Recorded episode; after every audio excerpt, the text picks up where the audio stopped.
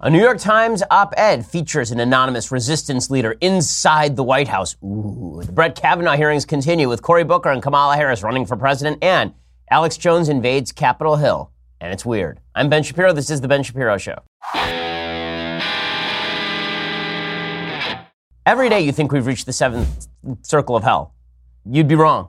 You'd be wrong. There, there are always there are always further steps down to the seventh circle. We will never reach the seventh circle of hell. There's a story today actually that aliens had supposedly landed at one, or hovered over one of President Trump's actual golf courses in Scotland. All I can say is that that's how this has to end, right? That, that President Trump is the president when we actually make first contact with aliens of another planet.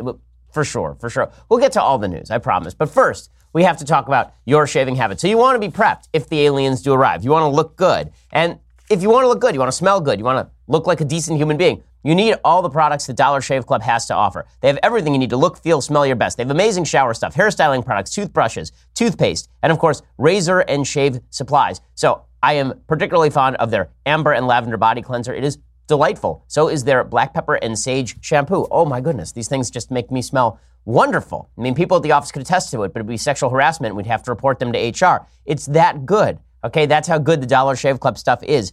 That's how I get ready, but you're not me. You might have your own way to get ready. You might shave your whole body to get ready for a bike race because you're some sort of weirdo. Well, Dollar Shave Club's executive razor and shave butter can help you do even that. You might do your hair to get ready for your soccer match because you're one of those weirdos who plays soccer. DSC can do that for you as well. The thing is, no matter what you do to get ready, DSC has everything you need. And right now, you can get ready with an amazing deal on any one of their starter sets. I recommend that Daily Essential starter set because, again, I love that amber lavender body cleanser. Head over to dollarshaveclub.com slash Ben. Pick your own DSC starter set for just five bucks. After your starter set, products ship at regular price. That is dollarshaveclub.com slash Ben. Again, dollarshaveclub.com slash Ben for the special deal. All right, so we begin today with this anonymous op-ed in the New York Times, which is solely designed to lead to a full on mole hunt inside the White House. Basically, there's an op ed in the New York Times. It is by an anonymous person. The New York Times did not reveal the name of the person who wrote this op ed. And the essential contention of the op ed is that President Trump is a crazy person and all the people around him are restraining him from being crazy. Which, okay, like, all right. Uh, what do you want from me? I mean, uh, like, okay, I, we'll, we'll talk about the ramifications of this. It is titled, I am part of the resistance inside the Trump administration, which, of course, is titled just to piss off President Trump. I mean, this is almost specifically designed to make President Trump go full Captain Queeg looking for the strawberries. It, we're pretty much going to get the entire Caine mutiny in, in real life. It'll be just spectacular. Here is what the article says. President Trump is facing a test to his presidency unlike any faced by a modern American leader. Sorry, I first have to note the New York Times ran an editorial note at the top of this piece. And here's what they write. I mean, this is just virtue signaling of the highest order. The Times today is taking the rare step of publishing an anonymous op ed essay. We have done so at the request of the author, a senior official in the Trump administration, whose identity is known to us and whose job would be jeopardized by its disclosure. We believe publishing this essay anonymously is the only way to deliver an important perspective to our readers. We invite you to submit a question about the essay or our vetting process here. Well, this does raise a weird question will the New York Times reporters now seek to dig into who actually wrote the anonymous New York Times op-ed? They could just like walk down the hall and presumably start grilling their own editors, but that gets real weird. Anyway, here's what the piece says. President Trump is facing a test to his presidency unlike any faced by a modern American leader. It's not just that the special counsel looms large, or that the country is bitterly divided over Mr. Trump's leadership, or even that his party might well lose the House to an opposition hell bent on his downfall. The dilemma, which he does not fully grasp, is that many of the senior officials in his own administration are working diligently from within to frustrate parts of his agenda and his worst inclinations. I would know. I am one of them. I, QAnon, I, Anonymous, am one of them. To be clear, ours is not the popular resistance of the left. We want the administration to succeed and think that many of its policies have already made America safer and more prosperous. But we believe our first duty is to this country, and the president continues to act in a manner that is detrimental to the health of our republic. So let me just point out here that this editorial has already gone off the rails for a couple of reasons. One, if you say that you are part of the resistance to Trump, helping him to do the right thing, you just made sure that President Trump is going to go on a mole hunt to oust anyone who is trying to help him do the right thing from your own point of view. You've ensured that President Trump is going to go full on, bring everybody into a room, prisoner's dilemma, bring in the rubber pipe, beat the crap out of people. We're going to separate people into rooms and threaten their families until we find out who is thwarting the president's will. Second, those two sentences are in complete contrast with one another. One is that they want the administration to succeed and think many of its policies have been great. And then there's a sentence that says that they believe their first duty is to the country, and the president continues to act in a manner detrimental to the health of our republic. How do you want the administration to succeed if you think the president is acting in a manner detrimental to the health of the republic? This is basically justifying everything President Trump ever said about the deep state, but it's actually just the shallow state. It's a bunch of people working inside his administration, who presumably he appointed, who are working to thwart his will, and then talking about it in the New York Times.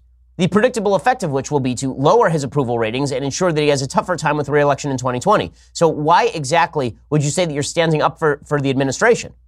If you actually believe that your job in the administration is to help the administration succeed, make sure that President Trump doesn't go off the rails, make his policy better, thwart him when necessary, why would you go talk about it? Why would you then go and talk about it? That doesn't make any sense at all. I mean, it's legitimately like a member of the criminal conspiracy saying, you know what, I'm involved in criminality. I'm going to go talk to the police about how well I'm attempting to make this criminal conspiracy work. You're talking to the very people who are attempting to make sure that Trump exits office. So clearly, there's something disingenuous about this piece from the outset. The piece continues. This is why many Trump appointees have vowed to do what we can to preserve our democratic institutions while thwarting Mr. Trump's more misguided impulses until he's out of office. So clearly, you don't want the administration to succeed. You want him out of office.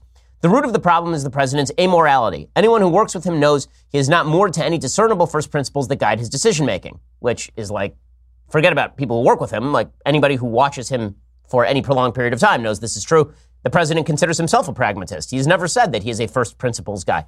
Although he was elected as a Republican, the president shows little affinity for ideals long espoused by conservatives, free minds, free markets, free people. At best, he has invoked these ideals in scripted settings. At worst, he has attacked them outright. In addition to his mass marketing of the notion that the press is the enemy of the people, President Trump's impulses are generally anti trade and anti democratic. Don't get me wrong, there are bright spots that the near ceaseless negative coverage of the administration fails to capture effective deregulation, historic tax reform, a more robust military, and more. But these successes have come despite, not because of, the president's leadership style, which is impetuous, adversarial, petty, and ineffective. And it continues lo- along these lines for paragraphs and paragraphs with the result that they say that there's a, this, this anonymous author inside the Trump administration says they have a two track presidency. Take foreign policy. In public and in private, President Trump shows a preference for autocrats and dictators such as Vladimir Putin of Russia and Kim Jong un and displays little genuine appreciation for the ties that bind us to allied like minded nations. Astute observers have noted, though, that the rest of the administration is operating on another track, one where countries like Russia are called out for meddling and punished accordingly, and where allies around the world are engaged as peers rather than ridiculed as rivals. Well, we know all of this. And they, they, the, the piece says this isn't the work of the so-called deep state, it's the work of the steady state. So yes, we are thwarting the president, but we are doing so because we are the steady state. And then this author suggests that perhaps we should think about removing the president through the 25th Amendment, invoking the 25th Amendment. They say that no one wants to precipitate a constitutional crisis, so instead they're going to steer the administration in the right direction until one way or another it is over. And then there is a, a bunch of references, there are a bunch of references to John McCain and how wonderful John McCain is and all the rest of it. So there are a bunch of questions to be asked. One, who is this person? Okay, it is not a cabinet level official. It is known with presidential aspirations. It's the riskiest political move ever. It is not Mike Pence, despite how much the left would love it to be. Mike Pence quietly stabbing President Trump between the shoulder blades with his trademark bland smile. That is not happening. Okay, the vice president is not doing that. It is not Nikki Haley, who is safely ensconced in New York, far away from the silliness of the, the White House. This is some second tier, low level staffer. Okay, it's a senior official. Half the people in the White House have the title senior official in the White House. This is probably some senior official in like John Kelly's team who doesn't like Trump very much and feels like they might feather bed their exit. And, and that, that's really what the motive here is. The motive here is that it will be revealed. Okay, within within a week, we'll know who this person is. And this person, because it's not going to stay secret, and this person is going to come out to great applause from the left. This was a person who was trying to thwart Trump, and Trump fired him. How could Trump fire this person who is trying to just make the administration better? And this person will become not an inside the White House resistance leader, but a resistance resistance leader. They will turn into a, a full on Ana Navarro character on MSNBC. They will be given a rich TV contract. They will be given a, be given a rich book contract. They will be given exa- they will be exonerated, exculpated for all of their terrible, terrible activity in associating with President Trump. This is the mea culpa. It's a preliminary mea culpa, and it allows the person to exit the administration amidst glory and huzzas. That's really what this, this editorial is for. So if you believe for a second that this editorial is truly designed to either make the administration better or to inform the American people, you're wrong. First of all, we already knew all this stuff. Legitimately. Like everything that this guy says in the editorial, I've been saying for well for well over a year on this program. Since legitimately A couple of months into the administration, I said this administration is running along two tracks. President Trump says stuff, and then the people around him implement stuff. And those are not the same stuff. And this has been very obvious to anyone who watches at any level. When I was on Bill Maher's show, I said this. Bill Maher's like, well, he always talks about Vladimir Putin. And I said, right. But then if you look at the policy of the administration, it is not what he says. The policy of the administration is very harsh on Russia. It's, it's, it's quite obvious that this administration involves the president saying a lot of stuff, being hands off, delegating power to a lot of folks.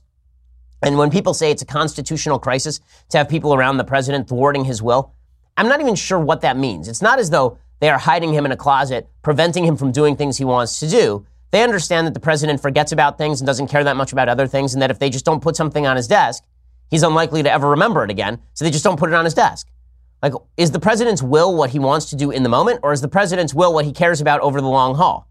Because this sort of manipulation does happen at a much lower level in other administrations.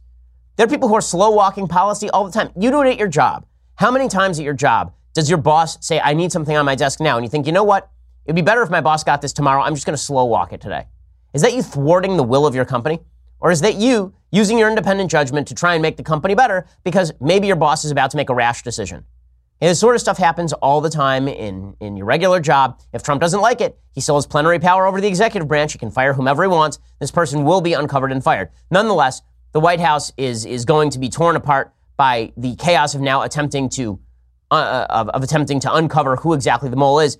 And President Trump reacts as he is apt to do in pretty much the, the worst possible way to this particular op-ed. And just as I'm sure the op-ed author wanted him to react, which is by acting off the rails. And that, that's sort of the entire point of what the author was trying to do here. We'll talk about that in just a second. First, let's talk about the look of your home. So you look around your home and it just feels shabby and you're not sure why. Well, believe it or not, it might be the window coverings. In fact, you probably haven't thought about the window coverings for a long time. Now, even for, for me, when I do construction on my house, I don't think about the window coverings. And then as soon as they're replaced over at blinds.com, I think, wow, that made a huge difference. A huge difference. Well, go over to blinds.com and make your house look awesome today. Blinds.com makes it really, really easy for you to change the window coverings. It means that you're not going to have to spend enormous amounts of time and money buying blinds. Instead, if you're not sure where to start or what you want, with Blinds.com, you get a free online design consultation. You send them pictures of your house. They send back custom recommendations from a professional for what will work with your color scheme, furniture, and specific rooms. They'll even send you free samples to make sure everything looks as good in person as it does online. Every order gets free shipping. Here's the best part. If you mismeasure, you pick the wrong color, you screw up, Blinds.com makes it right for you for free, right? They will remake your blinds for free if you screw it up. They've really made it easy. For a limited time, get 20% off everything at Blinds.com when you use promo code BEN. That's Blinds.com, promo code BEN for 20% off everything. Faux wood blinds, cellular shades, roller shades, and more. Blinds.com, promo code BEN. Rules and restrictions do apply. Okay, so the President of the United States reacts as you would expect him to react to an op-ed from inside his administration.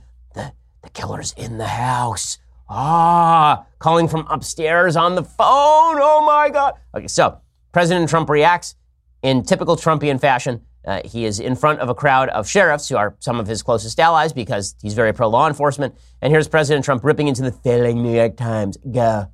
The New York Times and CNN and all of these phony media outlets will be out of business, folks. They'll be out of business because there'll be nothing to write and there'll be nothing of interest. So if the failing New York Times has an anonymous editorial, can you believe it? Anonymous, meaning gutless, a gutless editorial. Uh, we're doing a great job. Okay, and, and the truth is, he's not wrong about being gutless. Like, if the person actually wants to take a stand against the administration publicly, quit. Quit and talk about how terrible it was. Or, alternatively, if you actually want to work inside the administration and make it a better place, shut your face. Why are you going to the New York Times to brag about how you anonymously are helping the administration from the inside, except to provide yourself cover later? This is very obviously self interested. Do you really think anybody at the New York Times would have printed an anonymous op ed from somebody inside the Obama administration making the same claims? Highly, highly, highly doubtful because printing anonymous op eds is kind of frowned upon. It's kind of frowned upon for, for pretty good reason, which is that there's no way to vet the claims of the person who's actually making those claims. Like, we don't know who the senior official is. It could be some low level person who's met Trump once. There are hundreds of people working in the White House, hundreds of them. So that is quite plausible. But President Trump then goes to Twitter and he decides that he is going to lose it. So President Trump had a couple of tweets. He tweeted out, Does the so called senior administration official really exist? Or is it just the failing New York Times with another phony source? If the gutless anonymous person does indeed exist, the Times must, for national security purposes, turn him or her over to government at once. So, no, the New York Times isn't going to do that. That's not a thing. Okay, the press doesn't have to turn people over to the federal government for writing an op ed that rips on the administration. That's not an actual thing. And then the president had one more tweet, all caps, treason, question mark. So I guess now we're going to execute this person. We're going to find them. That, like the prescribed penalty in the Constitution for treason is death. So presumably we will find this person, take them out back, and trample them. Uh, he'll take his tie off, and then he will strangle him with the, with the oversized red tie. It'll be quite amusing. But the, the, here's the problem with President Trump's response. Basically, the op-ed says the president's a and it is. It's a terrible, stupid, backwards, outrageously dumb op-ed. But the central contention is President Trump is a crazy man, and we have to restrain him. And President Trump's response is, "I'm not crazy. You're crazy." You're, you're so crazy. I'm going to take your head off. I'm going to take your, I'm going to rip it off your neck. And then I'm going to defecate down your throat hole. That's what I'm going to do to you. I am going to rip your legs off and beat you to death with them. You calling me crazy and out of control. How dare you? Unbelievable. Unreal. Mr. President, if you wanted to react in, you know, the fashion that is most likely to put this to bed, what you would say is, ah, there they are talking again. Of course, the New York Times is going to print this sort of stuff. Not, not, they should turn over this bastard to me so I can blow a hole in him with this drill. I'll just take this, this, I have a screwdriver right here. I will stab him in the face 100 times. I will shoot him on Fifth Avenue and I will lose no support. At this point, you have to laugh so you don't cry because um, it, is, it is pretty wild stuff. But it is also true that this op ed does no good. It is actually deeply counterproductive because all it does in the end is drive President Trump to throw out anyone who may be actually trying to curb those worst excesses, and now we get to spend months trying to uh, trying to you know drill down on how it is, drill down on, on exactly how it is that um, this this happened in the first place. Okay. Meanwhile, speaking of stupidity, awfulness, counterproductive nonsense. We need to stop these judicial hearings. These judicial hearings are a waste of time. These Senate Judiciary Committee hearings are just a place for prospective presidential candidates to grandstand. Now, Brett Kavanaugh is doing, you know, a fine job at what his job is here in these judicial hearings, which is to obfuscate how he feels on every particular issue. The way this works, thanks to Ruth Bader Ginsburg, is that Ruth Bader Ginsburg, when she was questioned about specific cases, she said, I'm not going to answer any questions about prospective cases or cases in the past. I'm going to sit here and look at you weird. And that was basically how every, that, that's now how we do judicial hearings. They, people ask questions that are designed to elicit a response from the cheering throng on either side of the aisle, and then the judge sits there and the judge basically stares weirdly at them. Well, that's basically what happened yesterday. And Kavanaugh's a pro at it. I mean, here's Kavanaugh, for example, giving an answer on Roe versus Wade. This is clip 11. Here's Kavanaugh answering on Roe versus Wade, giving about the vaguest answer you could possibly give. Senator, I um, said that it's settled as a precedent of the Supreme Court entitled to respect under principles of stare decisis. And I understand your point of view on that, Senator, and I understand how passionate and how deeply people feel about this issue.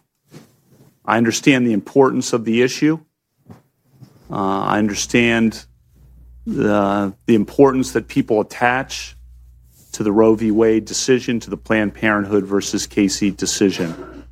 Okay, um, that, that that's a big way of saying nothing. Right? When he says that it's precedent based on precedent, right? And the Supreme Court is not bound by precedent. So what are you going to do on the case? The answer is we have no idea. That's not stopping the New York Times from printing leaked Kavanaugh documents about abortion and affirmative action. And they're calling it a bombshell. A bombshell. Is it really a bombshell? No, of course it's not a bombshell. Of course it's not a bombshell. Judge Kavanaugh, when he was working for the Bush administration, was considering a draft opinion piece that supporters of one of Mr. Bush's conservatives appeals court nominees hoped they could persuade anti abortion women to submit under their names. It stated it is widely accepted by legal scholars across the board that Roe v. Wade and its progeny are the settled law of the land. And Kavanaugh proposed deleting that line, writing, I am not sure that all legal scholars refer to Roe as the settled law of the land at the Supreme Court level, since the court can always overrule its precedent, and three current justices on the court would do so. That doesn't mean he would do so. That is an apt and accurate description of the state of the law. The Supreme Court can overrule anything. When people say settled law of the land, what they really mean is we don't want people to reopen it. and it's an inaccurate description. There's no such thing as the settled law the land, of the land in Supreme Court jurisprudence. Stare decisis does not always apply. Precedent does not always apply. If it did, then Plessy versus Ferguson would still be on the books, and people would still be segregating bus cars at the behest of the state. So that's not a thing. But again, Brett Kavanaugh is being run through the wringer specifically for political purposes. Here, for example, is, is Kavanaugh being asked about presidential pardons. Again, he's not going to answer this question, but we're going to pretend like these hearings matter. Uh, the question of self pardons is something I have never analyzed. It's a question that I have not written about. It's a question, therefore, that's a hypothetical question that I can't begin to answer in this context as a sitting judge and as a nominee to the Supreme and the Court. other half of that is Okay, so uh, again, he, he's got no answer on that because he doesn't have to answer any of that. This entire hearing is just designed for Democrats to grandstand for 2020. They are basically just standing there shouting, just shouting. That's it, right? They're, they're my son when he wakes up in the morning and he screams from his from his crib, "Dada, come get me!" Okay, this this is these are the Democrats. Pay attention to me. Attention now, please. Ah, that I just saved you like 35 hours of watching Senate Judiciary Committee hearings. That's all Senate Democrats are doing. And right now, the two who are best at it are Kamala Harris, who is being taken seriously, and Cory Booker, who is a parody of a parody. Cory Booker is a Muppet. He's a human Muppet. And all he does as a human Muppet is just make weird faces at people. And I mean, he literally called himself Spartacus in a hearing this morning. I am not kidding you. Cory frickin' Booker just called himself Spartacus at a hearing this morning. I'll have to explain why he called himself Spartacus at a hearing this morning because it really is astonishing and hilarious. And also, he doesn't understand how Spartacus worked. Like, Spartacus ended up crucified, so there's that. But it's all good times for Cory Booker and the Senate Judiciary Committee. We'll talk about all of that in just a second. First, let's talk about the fact that time is moving slowly. That means you're checking your watch more often. And when you check your watch, shouldn't you have something nice like this? Shouldn't you have a watch that you like looking at because it's classy and it's simple and it's minimalist and it looks nice? Well, that is where movement comes in. We've talked about movement before on the program, obviously. You know, there are these two college dropouts. They started their own watch company, and the company has grown like crazy. They've now sold 2 million watches in 160 plus countries, and they continue to revolutionize fashion in the belief that style shouldn't break the bank. Movement has come pretty far. In the past year, they've not only introduced a bunch of new watch collections for men and women, they've also expanded to sunglasses, fashion forward bracelets for her. I've got the I've got the sunglasses. My wife has the sunglasses too. They have all these great options, and they, as I say, they're really durable. So this makes a difference to young parents like me because my kids will grab my watch and just chuck them against the wall. Movement watches stand up to the beating. Movement watches are about looking good, keeping it simple. They don't tell you how many steps you've taken. They don't blow up your wrist with text messages. Instead, they just tell you the time in the classiest way. Movement watches start at 95 bucks at a department store. They're like 400, 500 bucks. They cut out the middleman. Right now, get 15% off today with free shipping and free returns by going to mvmt.com slash Shapiro. That's mvmt.com slash Shapiro. See why the movement keeps growing. mvmt.com slash Shapiro. Join the movement. Go check it out right now. Okay, so Cory Booker, as I say, he calls himself Spartacus. Why? Because he decided today that he was going to violate the rules of the Senate by simply releasing a bunch of classified documents. Now, the way this works is that there are a bunch of documents that are shown to the various senators on the Judiciary Committee that are held closely by executive privilege. Okay, if you are working for the Bush administration, the Bush administration has the right to say that the legislative branch does not get to see things because th- that is executive privilege. It is pro- the, the executive is not subject to the dictates of the legislature. So the legislature can't just say, we want every document everything Bush ever said to all of his all of his advocates. We want all of that in front of us now. That's not a thing in constitutional jurisprudence. So there's basically a deal that was made with the Senate Judiciary Committee, which is they get to see all these Kavanaugh documents on the condition that they are not asked about publicly. So, so it can decide the votes of the people on the committee, but it is not meant to it is not meant to undercut the executive power. Right? So Cory Booker, being a, a grandstanding idiot, he decides, you know what is a great idea? I'm just going to release these documents. I'm just going to come out and release these documents. I'm going to violate Senate rules. I'm just going to state it up front. And then if you want to, if you want to expel me from the Senate for violation of Senate rules, if you want to, come on, please, please, please. If you want to expel me from the Senate, please, please do it. I need a headline. If you want to expel me, then do it. I'm just like Spartacus, except I'm begging you to crucify me. See, the, the, the thing about Spartacus is that he didn't actually want to be identified as Spartacus because then they would kill him which is why everyone identified as Spartacus. But Cory Booker doesn't know anything because he's stupid. So instead, he says that he is like Spartacus in basically begging to be crucified. Please, please expel me. Please do it. Because if you do it, maybe I can run for president because I'll show how much Republicans hate me. And then I can make weird googly eyes and I can do my weird jazz fingers. It'll be all weird, but I'll be president because it's weird. So here's Cory Booker being all weird. I will say that I did willingly violate the chair's rule on the committee confidential process. Uh, I take full responsibility for violating that, sir. And I violate it because I, sincerely believe that the public deserves to know this nominee's record. In this particular case, his record on issues of race and the law. And, and I could not understand, and I violated this rule knowingly, why, why these issues should be withheld from the public. Now, I appreciate the comments of my colleagues. This is about the closest I'll probably ever have in my life to an I am Spartacus moment. Oh my God. This guy's like the Nick Cage of the Senate. Just every every scene that he acts in, it's like, oh, hey, what what are you what? Have you ever seen chewing of the scenery like this? Here's the thing: Kamala Harris is good at playing the prosecutor on TV, and she's actually good at this. Cory Booker is just—he's the worst kid in your high school drama class. He like the kid who who watched, who who at one point watched movies in like the 1980s and thought that Arnold Schwarzenegger's performance in Kindergarten Cop was the apotheosis of good acting. I was like, you know what I'm going to do? I'm just going to shout a lot. Who, who thinks that William Shatner is a great actor? And he's like William Shatner. Everything he says is gone. Every single thing. So there's Cory Booker doing that, and then Cory Booker, uh, he's just he's just the worst. The, the, knowingly violating the rules, like he's when he says, "I knowingly violated the rules," I am giving you every motivation that you can for. Please, I need the attention. No one's paying attention to me. Pay attention to me, please. Here's Cory Booker again. Pay attention to him, people. Pay attention. He needs your attention. He wants your attention. Why don't you love him? Why don't you pay attention? You can't just ignore me. He's going to boil a rabbit. Here's Cory Booker. To Senator Cornyn actually made a very good point. I knowingly violated the rules that were put forth, and I'm told that the committee confidential rules have knowing uh, consequences. And so, sir, I come from a long line, as all of us do as Americans, and understand what that, that kind of civil disobedience is, and I understand the consequences. So I am right now, before your, before your um, process is finished, I'm going to release the email about racial profiling. And I understand that, that the penalty comes with potential ousting from the Senate. please oust me, please, please. Show the Democrats that I'm really committed to this. Show all the base that I'm really committed to this by ousting me. Make me a martyr. Martyr me. Martyr me. It's like, oh my God, he's just terrible at this. So it actually makes you appreciate Kamala Harris, who is better at this, right? I mean, at, least if you're going to watch this sort of thing, you hope that they're pretty good at it. Kamala Harris is better at it, or at least she's being taken more seriously by the media. She's decided that she is now going to go after Brett Kavanaugh. Based on what?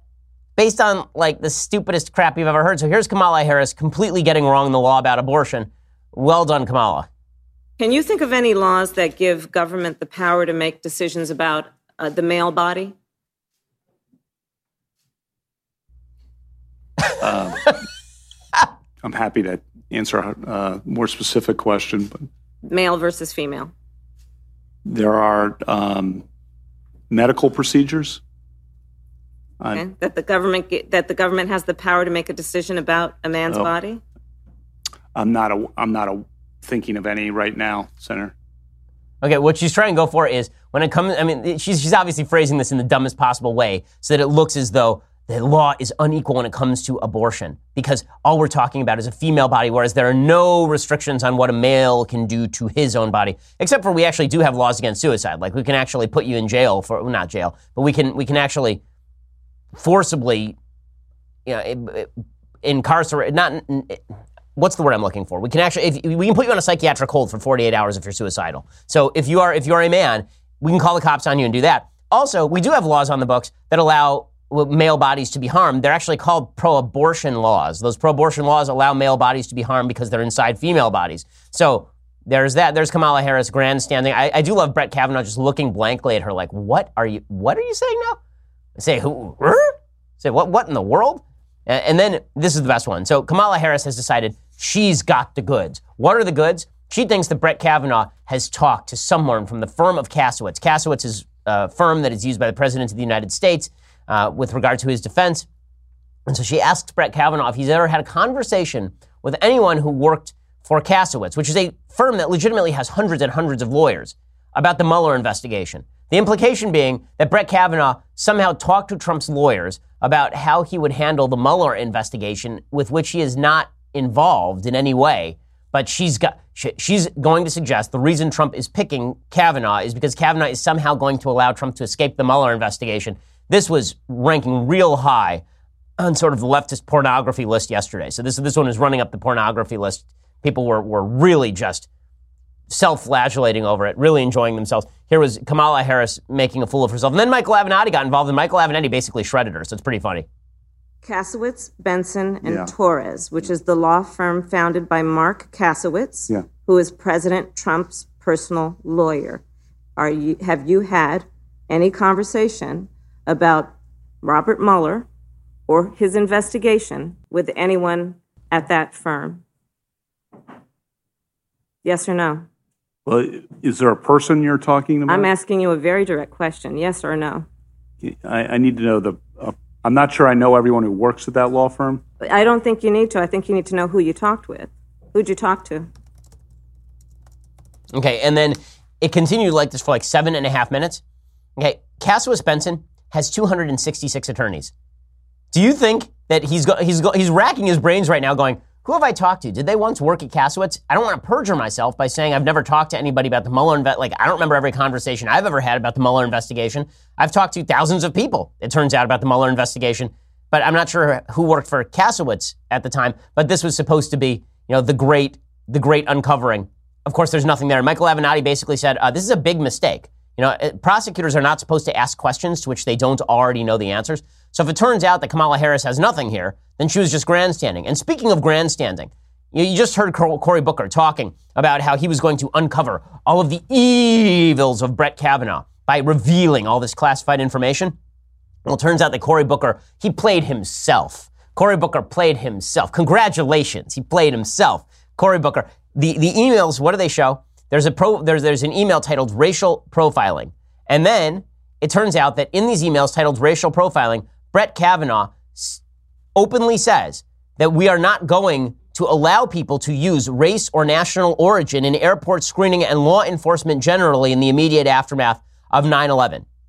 He says, My own view is that, as required by the traditional equal protection standards, we must at least consider how to construct a race neutral system. I can imagine such a system that could be effective, perhaps even more effective than the one based on racial classifications. This sort of system would require airlines and governmental authorities to obtain more personal information from the flying public, and there is some resistance to that within the group on the grounds that that would be too burdensome, invasive of privacy, and so forth. The people who favor some use of race or national origin obviously do not need to grapple with the interim questions, but the people who generally favor effective security measures that are race neutral, in fact, do need to grapple and grapple now with the interim question of what to do before a truly and effective and comprehensive race neutral system is developed and implemented. So, in other words, Cory Booker wanted to show how Kavanaugh was a racist and instead showed how Kavanaugh was not, in fact, a racist. So well done, Cory Booker. You complete an utter douchebag. So in just one second, we'll get to more from the Senate Judiciary hearing. We'll also get to other hearings that were happening on the Hill yesterday, which were similarly bizarre because we live in a parallel universe in which nothing makes sense anymore. But first, let's talk about your coffee. If you've ever found yourself wincing at the weak taste of coffee from one of those left leaning corporate brands, you probably thought, I wish they spent less time on that meaningless bias training and deciding who can use their bathroom and more time on making good coffee. Well, this is why you need Black Rifle Coffee. It is first rate coffee. I've tried it myself. It is excellent coffee. We have it here at the office. Founded by former special ops vets, Black Rifle delivers the best roast to order coffee right to your door. And by the way, the guys who run it, they're awesome. This guarantees you are getting fresh premium coffee with every order. And Black Rifle has a coffee club that makes things easy. No lines, no running out, just great coffee shipped right to your door every month, hassle free. And when you join their coffee club, you'll receive discounts and offers not available to other customers. Not only does Black Rifle make awesome, awesome coffee, they also give a portion of their sales to veterans and first responder causes as well. When you choose Black Rifle, you are choosing a company that supports our vets, loves, serves coffee and culture to people who love America. Visit blackriflecoffee.com slash Ben. Get 15% off your order right now. That's blackriflecoffee.com slash Ben. These guys are hardcore and so is their coffee. It's awesome. blackriflecoffee.com slash Ben for 15% off. Again, blackriflecoffee.com slash Ben. So just spectacular performance by all the members of the left in this judicial hearing. But that wasn't the only hearing where things were going wildly wrong in the Senate. They were also going wildly wrong in the, in the Senate at tech hearings. So yesterday there was a Senate committee hearing with Facebook and Twitter and the leadership of those companies talking about the level of social media censorship that occurs on a regular basis. We'll talk about that in just a second. But first, you're actually going to have to sign off of Facebook. So go over to dailywire.com right now and subscribe. $9.99 a month means that you get the rest of the show live, the rest of Clavin's show live, the rest of Knowles' show live. Plus, you also get to be part of our mailbag, which we are doing tomorrow, so you'll want to check that out. Also, for $99 a year, in abeyance of the, in, instead of the $9.99 a month subscription, you get it cheaper. Plus, you get the leftist tears hot or cold tumbler. When you spend $99 a year, get the annual because it's better and because you are helping us out. So please check that out as well. Also, make sure you subscribe over at YouTube or iTunes because that will ensure that you get our Sunday special. This week it is Christina Hoff Sommers in a fascinating conversation about Me Too and everything else. She's, she's broken the glass ceiling on our Sunday special, by the way. She is the first female that we've had on the Sunday special. That was not, in fact, a conscious decision. I don't sit here going, I will not allow a female here until Christina Hoff Sommers enters. Uh, it's just hard to find conservative women who are based on, on the West Coast, honestly. but we are hoping to have more females in the very near future, including Steven Crowder. Well, sorry, I wouldn't want to actually discuss Steven Crowder's gender, but we'll talk about all that later. Go check us out right now. We're the largest, fastest growing conservative podcast in the nation.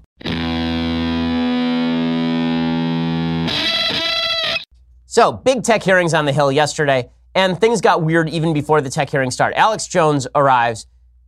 That's not if you were if you saw him holding his phone, that was not trans porn on his phone. Stop thinking that. It was not. It was not. But he arrives and he accosts Marco Rubio. Now Rubio is one of the more polished politicians on the Hill, obviously. Uh, Rubio happens to be a nice guy. I know Senator Rubio. Alex Jones is not a nice guy. Alex Jones is a crazy person who says crazy things and then he just sort of randomly takes off his shirt and starts yelling about Satan, about Satan, just goes wild all the time. So he brings that brand to the halls of the Senate, uh, and he accosts Marco Rubio about the fact that he's been banned from social media. Now, as I say, I oppose Alex Jones's ban from social media unless there's an articulable standard, an articulable standard of why he was banned. Was he banned because he threatens violence? Was he banned because he promotes libelous conspiracy theories, like legally libelous conspiracy theories? why exactly was he banned? If it's just because you don't like him, that's not a good reason. So I had sympathy for the argument that all these social media companies that say he was engaged in hate speech, so ban him. That's a problem because hate speech has no actual definition with any sort of distinguishing principle involved. There's no limiting principle to hate speech. That said, Alex Jones arrives and he starts harassing Marco Rubio about this. Why he's not going and harassing the Democrats about this, I'm not really sure. But he goes and he harasses Marco Rubio and things go wildly wrong. All right, man. Yeah, yeah. Well, who are you, man? Yeah, Who's sure. I swear to God, I Yeah, don't you know better who hope you you are, can man. deplatforming. Tens of millions of views. Infowars. Bigger than Rush Infowars. Limbaugh. He knows who Infowars Well, is. Playing this joke over here. That's why and the deplatforming didn't work. But, but, Yeah, but here- sir. here's, here's the question. Here's a Hey, question. don't touch me again, man. I'm asking you not to touch me. Well, sure, I just patted you nicely. I know, but I don't want to be. I don't know Oh, you want me to man. get I don't arrested? know who you are. It's not just going to take my not First arrested, Amendment. man. It's not not just get enough to arrested. take my I'll First care of Amendment. myself. Oh, oh, he'll beat me up. Did you just? I didn't say Yeah, that. no, I am, but he's so mad. You're not going to silence me. You're not going to silence America.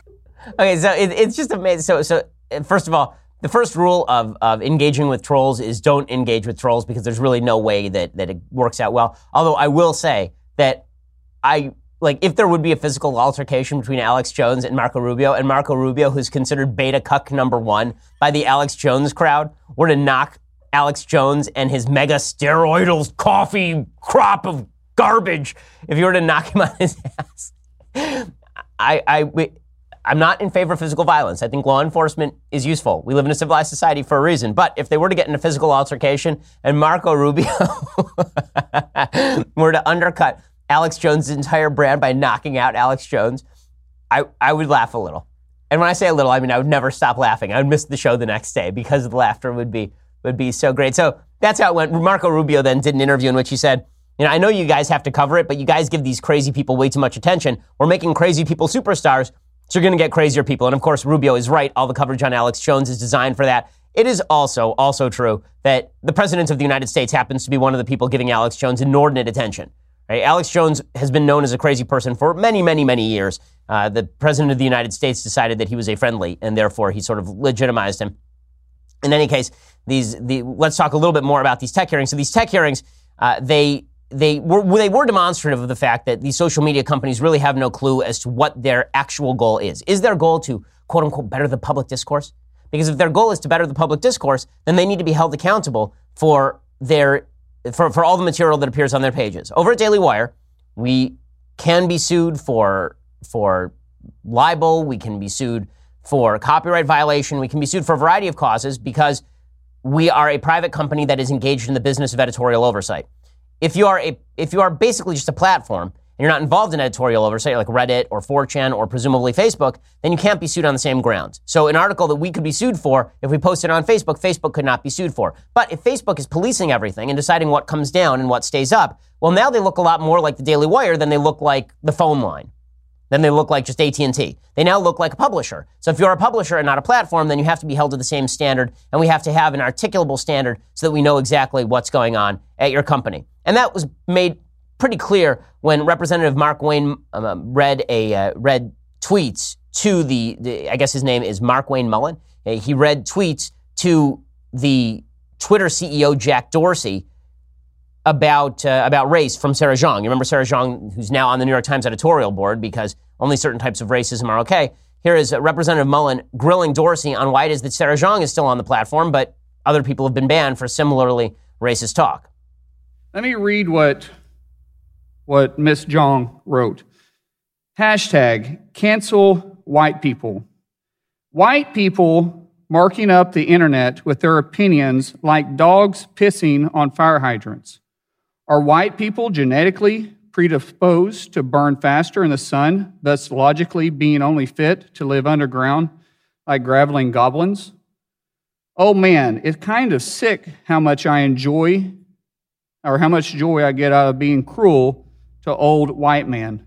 And you can sort of see the the the Twitter CEO in the cutaway shot. You can see him feeling pretty uncomfortable. He should feel pretty uncomfortable because it's it's ridiculous, frankly, that Twitter and, and all of these social media companies are run the way they are, where, where they pretend that they're policing things when they really are only policing one side, and that side is really perceived to be sort of the pro-Trump side. And meanwhile, speaking of stupidity, Nike has now released its new ad uh, involving Colin Kaepernick. It's designed to obviously draw all sorts of media scrutiny, so we'll give them what they want here. Uh, here is the Nike ad. It's a voiceover from Colin Kaepernick, who obviously is not in uniform since he doesn't play football anymore. He stands around and talks about cops being bad from his multi-million dollar mansion, presumably.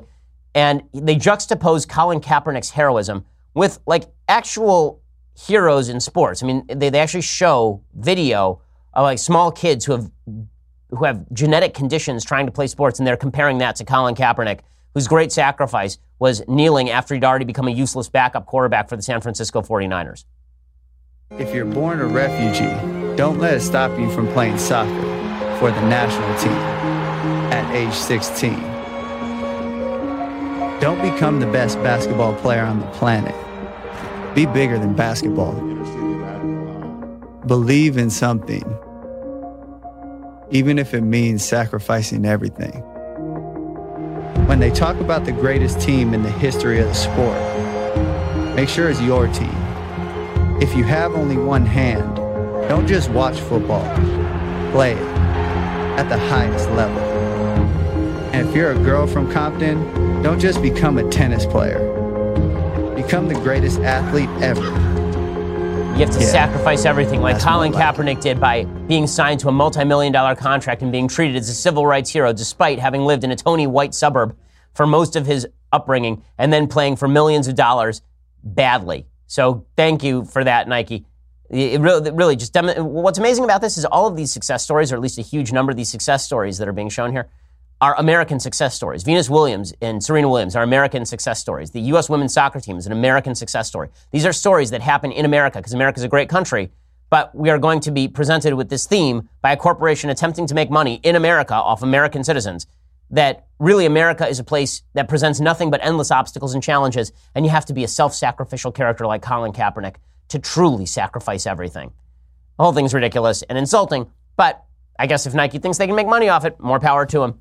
If they lose some sneaker sales off of it, I would not be heartbroken over any of that. Okay, time for some things I like and then some things that I hate. So, things that I like. I've been rewatching Rome on HBO. It's early HBO, which means early HBO is even more porny than sort of later HBO. Yeah, You can see this with Game of Thrones, where Game of Thrones started, and every two scenes there was some graphic sex scene because it was like, we know we're pay cable. If you're if you're, you want to watch pay cable, at least you'll get some boobies.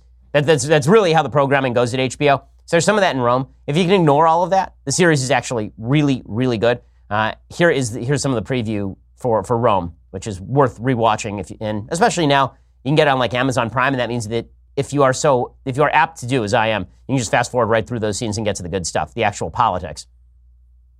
Make way for the proconsul You've entered the city under arms. The gods know my intentions are peaceful. Rome has fallen into the hands of a corrupt monster. What do you do? By the spirits of my ancestors, I curse Caesar. So it's good. It's, it's really well done.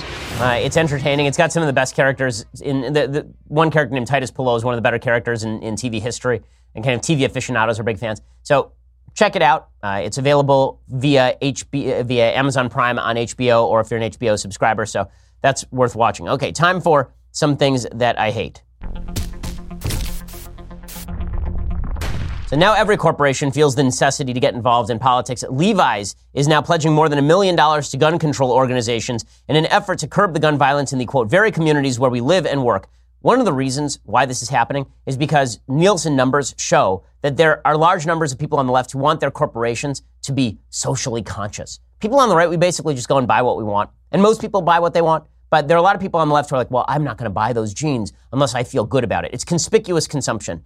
There are actual studies that show that people only buy Priuses because they look strange. Really, if you go up to San Francisco, there's a study, it's probably five years ago. There's the study, and what it showed was that the, the Toyota Prius, which looks like a weird bubble, it's a very ugly car, and the Honda Hybrid Civic, which were which looks exactly like a normal car, but gets exactly the same kind of electric gas mileage as a Toyota Prius. The hybrid Civic did not sell at all. The Prius sold a lot. Why? Because the real reason people were buying a Prius was not because it was energy efficient, because they didn't actually care what it did. They just wanted to signal to all of their friends they cared about the environment. It's like slapping a bumper sticker on your car. Well, it's the same thing now with corporate brands. So you're going to see more and more of this preening from these various companies. And then if the companies don't preen, then they are going to be considered just awful, terrible. You know, how dare they not kowtow to the social justice warriors? Everything is going to get more political, not less political. It's going to get uglier before before it gets better. Okay, other things that I hate. So the president of the United States made some comments about the, the current controversy in the Catholic Church. And it is, these comments are just foolish. He made these comments to the Daily Caller. Do we have audio of it? Okay, so here's what he said. He said, It's so sad to watch. To me, it's one of the sadder stories because I respect so much the Catholic Church. And to me, it's a very sad story, which is correct. But then he says that he was surprised at Cardinal McCarrick. And then he was asked about the Pope. And he said, The Pope is handling the crisis the best anyone can handle it. The Pope is handling, I get the best, anyone can handle it. How is he going to handle it? Okay, well, no, the Pope is not actually. It's, it's funny because you remember that Trump has attacked the Pope in the past, right? He actually went to war with the Pope over illegal immigration. But when it comes to child molestation, he's not willing to make a couple of comments about the Pope.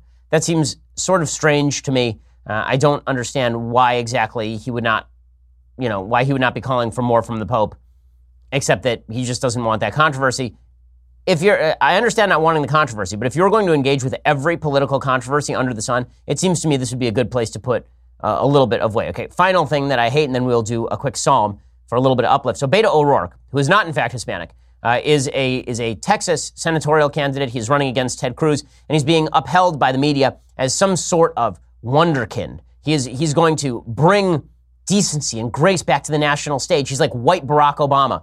He actually is more like white young John Kerry. If you watch him, he just he looks more like John Kerry. His mannerisms are more like John Kerry. He doesn't have the Boston accent. Otherwise, he, he resembles John Kerry in a lot of ways. He was on Ellen because this is what we do now. You know, Ellen, she's a nonpartisan, guys. Stop it. She's nonpartisan. She just wants humor. She just wants everybody to get along, which is why she's going to host a bunch of Republicans next thing you know. Except she never will. She's going to host Beto O'Rourke. So here's Beto O'Rourke talking about the national anthem protest and, of course, coming down on the side of people who protest the national anthem if this guy wins in Texas, man, the Republicans are in serious trouble. But it's hard to think of a major or important or significant change that we've made as a country that wasn't painful, that didn't require these, these difficult conversations, um, these unguarded moments with one another that ultimately produce change and progress in, in the right direction. He is so exciting. I understand what all the buzz is about. Oh, the excitement. But this idea, well, we'll have these conversations and they'll generate change in the right direction. No, they won't. They won't. I'm sorry. People who are kneeling for the national anthem are generally not interested in a conversation, which is why they are kneeling for the national anthem. If they wanted to have an intelligent conversation about police regulations and police implementation of rules, we could have that conversation in an intelligent way. Or theoretically, we could just kneel for the anthem and pretend the entire country is in favor of police malfeasance. Okay, time for a quick psalm. So we have been going through a psalm a week. We are up to psalm number eight. For the director of music, Lord, O Lord, how majestic is your name in all the earth. You have set your glory in the heavens. Through the praise of children and infants, you have established a stronghold against your enemies to silence the foe and the avenger. And this is the part that's, that's there are a couple of, of what we call psukim in, in Judaism, um, in Hebrew, which means verses. When I consider your heavens, the work of your fingers, the moon and the stars which you have set in place, what is mankind that you are mindful of them, human beings that you care for them? You have made them a little lower than the angels and crowned them with honor and glory. You have made them rulers over the works of your hands, and you put everything under their feet. This is why when people say that Judeo Christian religion is all about kind of crushing mankind in the face of God, that's really not what Judeo Christian religion is about at all. Right? The Psalms glorify man. They say that God made us just a little bit lower than the angels, which comes with a tremendous responsibility. The creator of heaven and earth, the force that stands behind the logic of the universe, that force made you. And that force expects something of you. God expects something of you. Right? He made us a little lower than the angels. And in some ways, he, in our, in our creative capacity, he made us higher than the angels because the angels don't create, right? The angels are just emissaries. When God suggests that we are a little lower than the angels and that we've been crowned with glory and honor and has made us rulers over the works of art, that comes with responsibility. It's not just about, I, I think in Western civilization, we've erred too much on the side of man is glorious and therefore he should feel free to do whatever he wants. And in guilt cultures, shame cultures, there's a difference. I think that we are a guilt culture. I think shame cultures have basically said that man is, is mud and can be ground under people's feet for the sake of the collective. We're somewhere in between, right? What we say is that man is capable of being an angel and man is capable of, of being a worm, but we have to make that decision, and God has expectations of us. One of the more beautiful of all the Psalms, Psalm number eight God, how majestic is your name in all the earth. Alrighty, we will be back here tomorrow with more of the absurdities of our daily politics plus the mailbag. I'm Ben Shapiro. This is The Ben Shapiro Show. The Ben Shapiro Show is produced by Senya Villarreal, executive producer Jeremy Boring, senior producer Jonathan Hay. Our supervising producer is Mathis Glover, and our technical producer is Austin Stevens. Edited by Alex Zingaro. Audio is mixed by Mike Coromina. Hair and makeup is by Jesua Alvera. The Ben Shapiro Show is a Daily Wire Forward Publishing production. Copyright Forward Publishing 2018. We'll get to more on this in just one second first. Pure Talk believes in American values, and that free should mean, you know, like free. So when you switch to Pure Talk today, you'll get a free Samsung 5G smartphone. There's no foreign line requirement, no activation fee, just a free Samsung that's built to last with a rugged screen, quick charging battery, and top tier data security. Qualifying plans start at just 35 bucks a month for unlimited talk, text, 15 gigs of data, and a mobile hotspot. Pure Talk gives you phenomenal coverage on America's most dependable 5G network. It's the same coverage you know and love, but for half the price of the other guys. The average family saves almost $1,000 a year. So, I challenge you to choose a company that actually doesn't hate your guts and shares your values. Let Pure Talk's expert U.S. customer service team help you make the switch today. Go to puretalk.com slash Shapiro to claim your eligibility for your free brand new Samsung 5G smartphone and start saving on wireless today. Again, go to puretalk.com slash Shapiro to switch to my cell phone company. I've been using them for years. They're fantastic. You'll love them as well. Go to puretalk.com slash Shapiro and claim your eligibility on that free brand new Samsung 5G smartphone. Start saving.